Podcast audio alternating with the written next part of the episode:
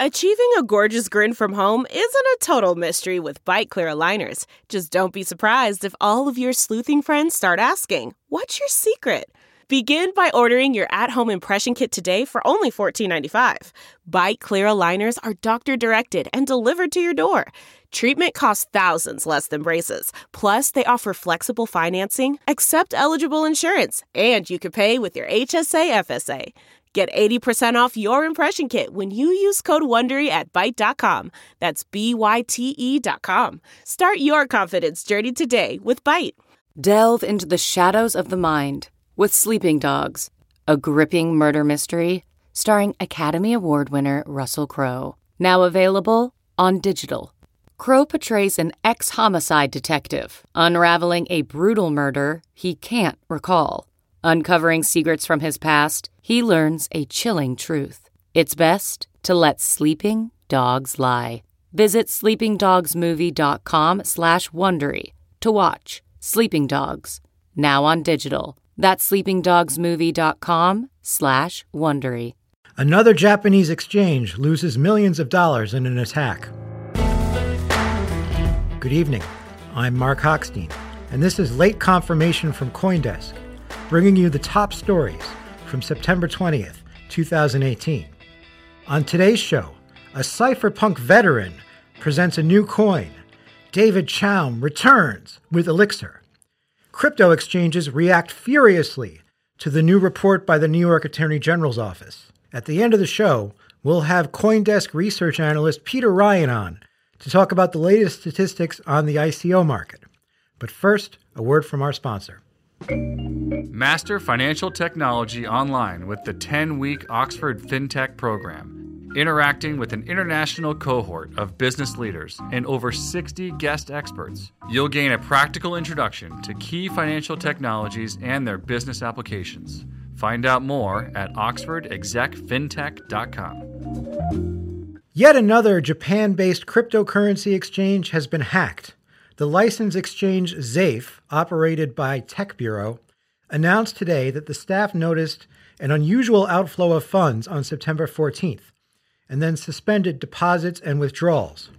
It turned out that hackers had gained access to the exchange's hot wallets and stolen roughly $60 million of Bitcoin, Bitcoin Cash, and Monacoin, the exchange is going to close the hole with its own reserve as big as $20 million and attract a $44.5 million investment from a Japan listed firm, Fisco. Tech Bureau said it had filed the incident as a criminal case to local authorities.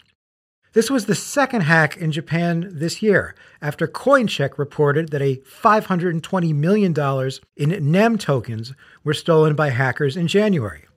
After that, the Financial Services Agency in Japan launched a series of inspections of crypto exchanges regarding their security measures. One of the founders of the cypherpunk movement and digital money pioneer David Chaum is launching a new cryptocurrency known as Elixxir.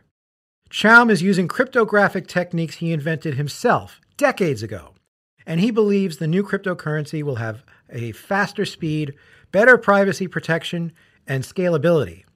Chaum told CoinDesk that the technology will make the Elixxir network no less than a thousand times faster than any other blockchain, and he claims it will also protect it from hacking in the coming era of quantum computers.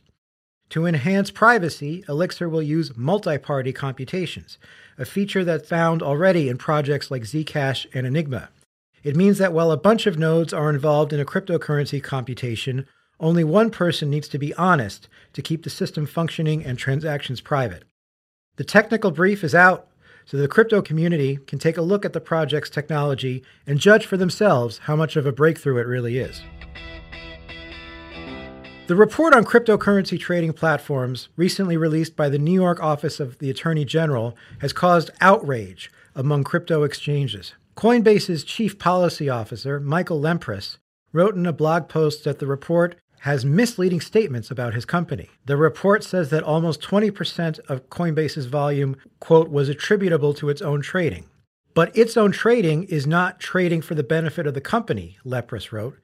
In other words, it's not what on Wall Street we call prop trading, proprietary trading. Rather, he said, it's the volume of Coinbase Consumer, a service that executes users' orders with its own exchange. There are even angrier voices out there. Kraken's founder, Jesse Powell, tweeted about his exchange mentioned in the report, comparing New York authorities to an abusive, controlling ex. A little dramatic there. Kraken moved out of New York State in 2015 after the introduction of the BitLicense, but still was named by the Office of the Attorney General in this week's report as possibly in violation of state law.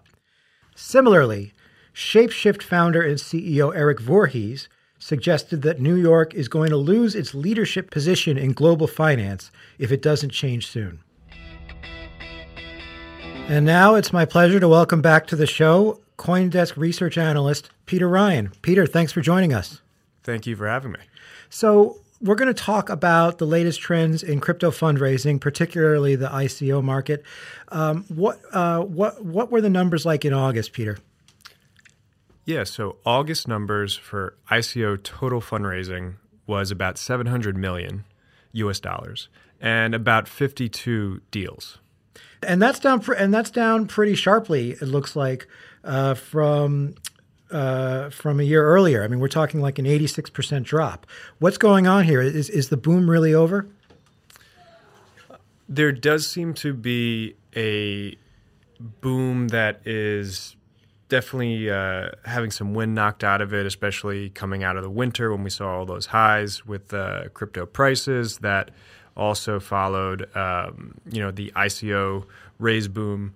Uh, and while we might see a drop off, I think what we're more likely seeing is that less um, questionable ICOs are coming to market, and investors are becoming more savvy at determining what is good, what is bad.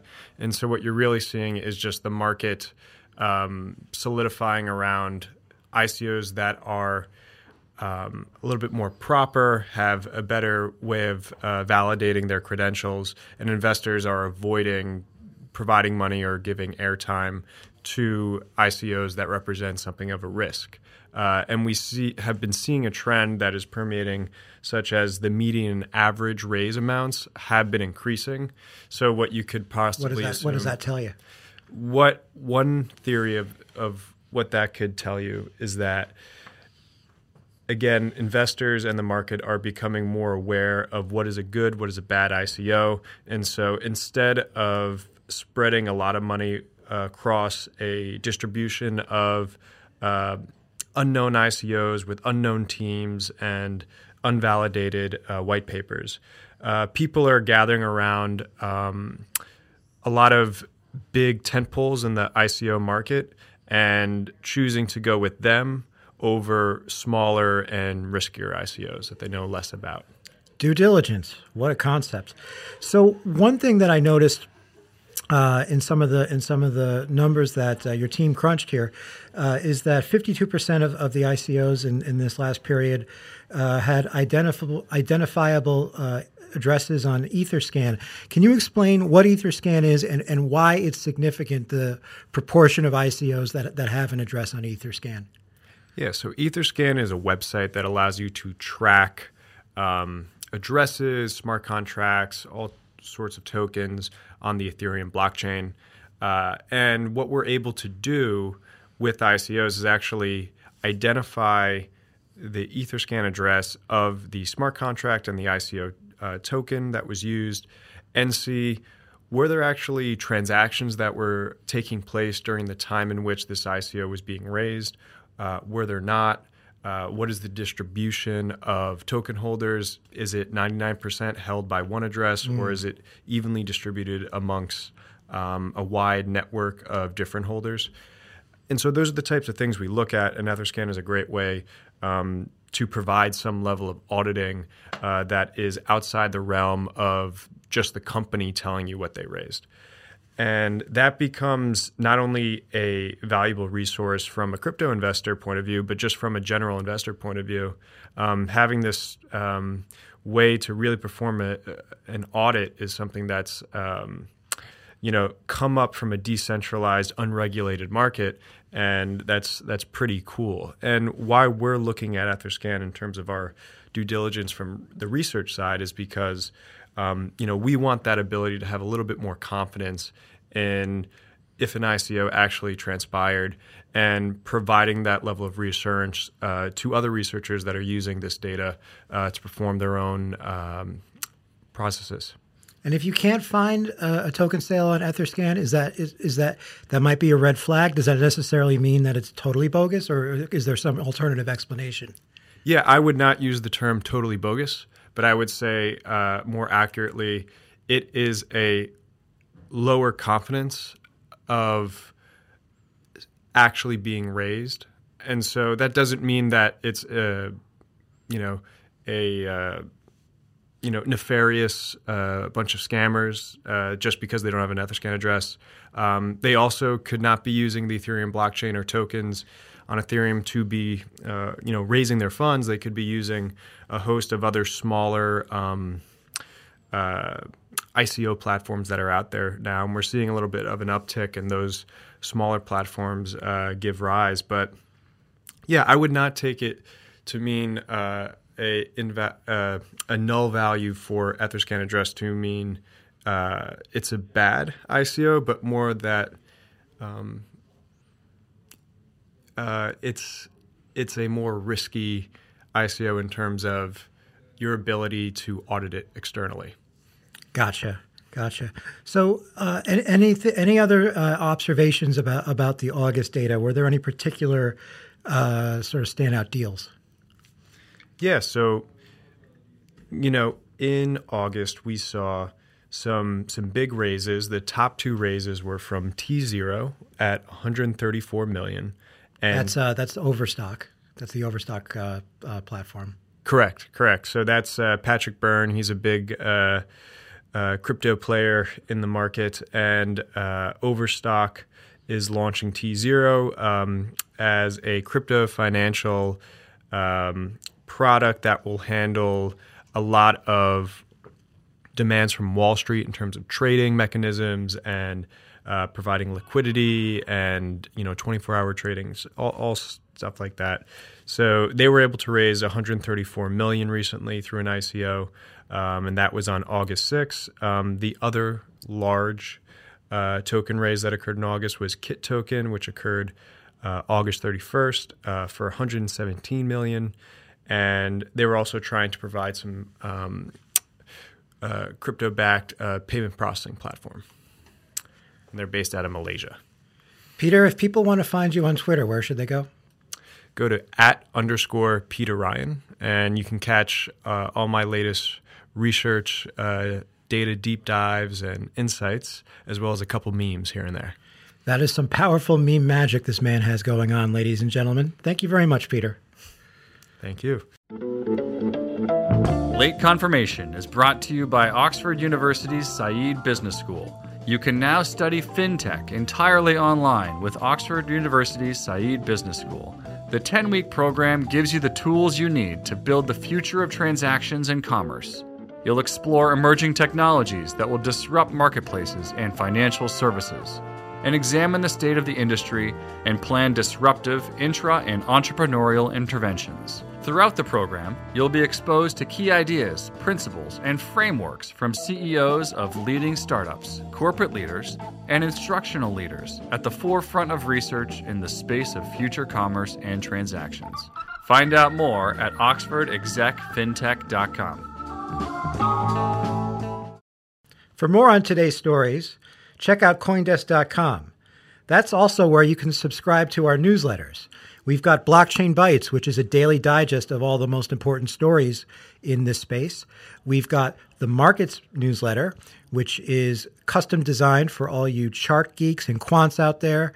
If you love technical analysis, you're going to find a lot of value in that in that mailing. And then there's also the CoinDesk Weekly, which is kind of your long read for the Sunday afternoon. You can also find us on Twitter, Facebook, and Instagram at CoinDesk. And if you're looking for me, I'm at Marc Hochstein on Twitter. That's at M A R C H O C H S T E I N on Twitter. Yes, Mark with a C, just like Andreessen.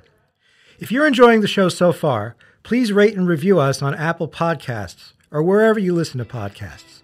For CoinDesk, I'm Marc Hochstein, and this has been Late Confirmation.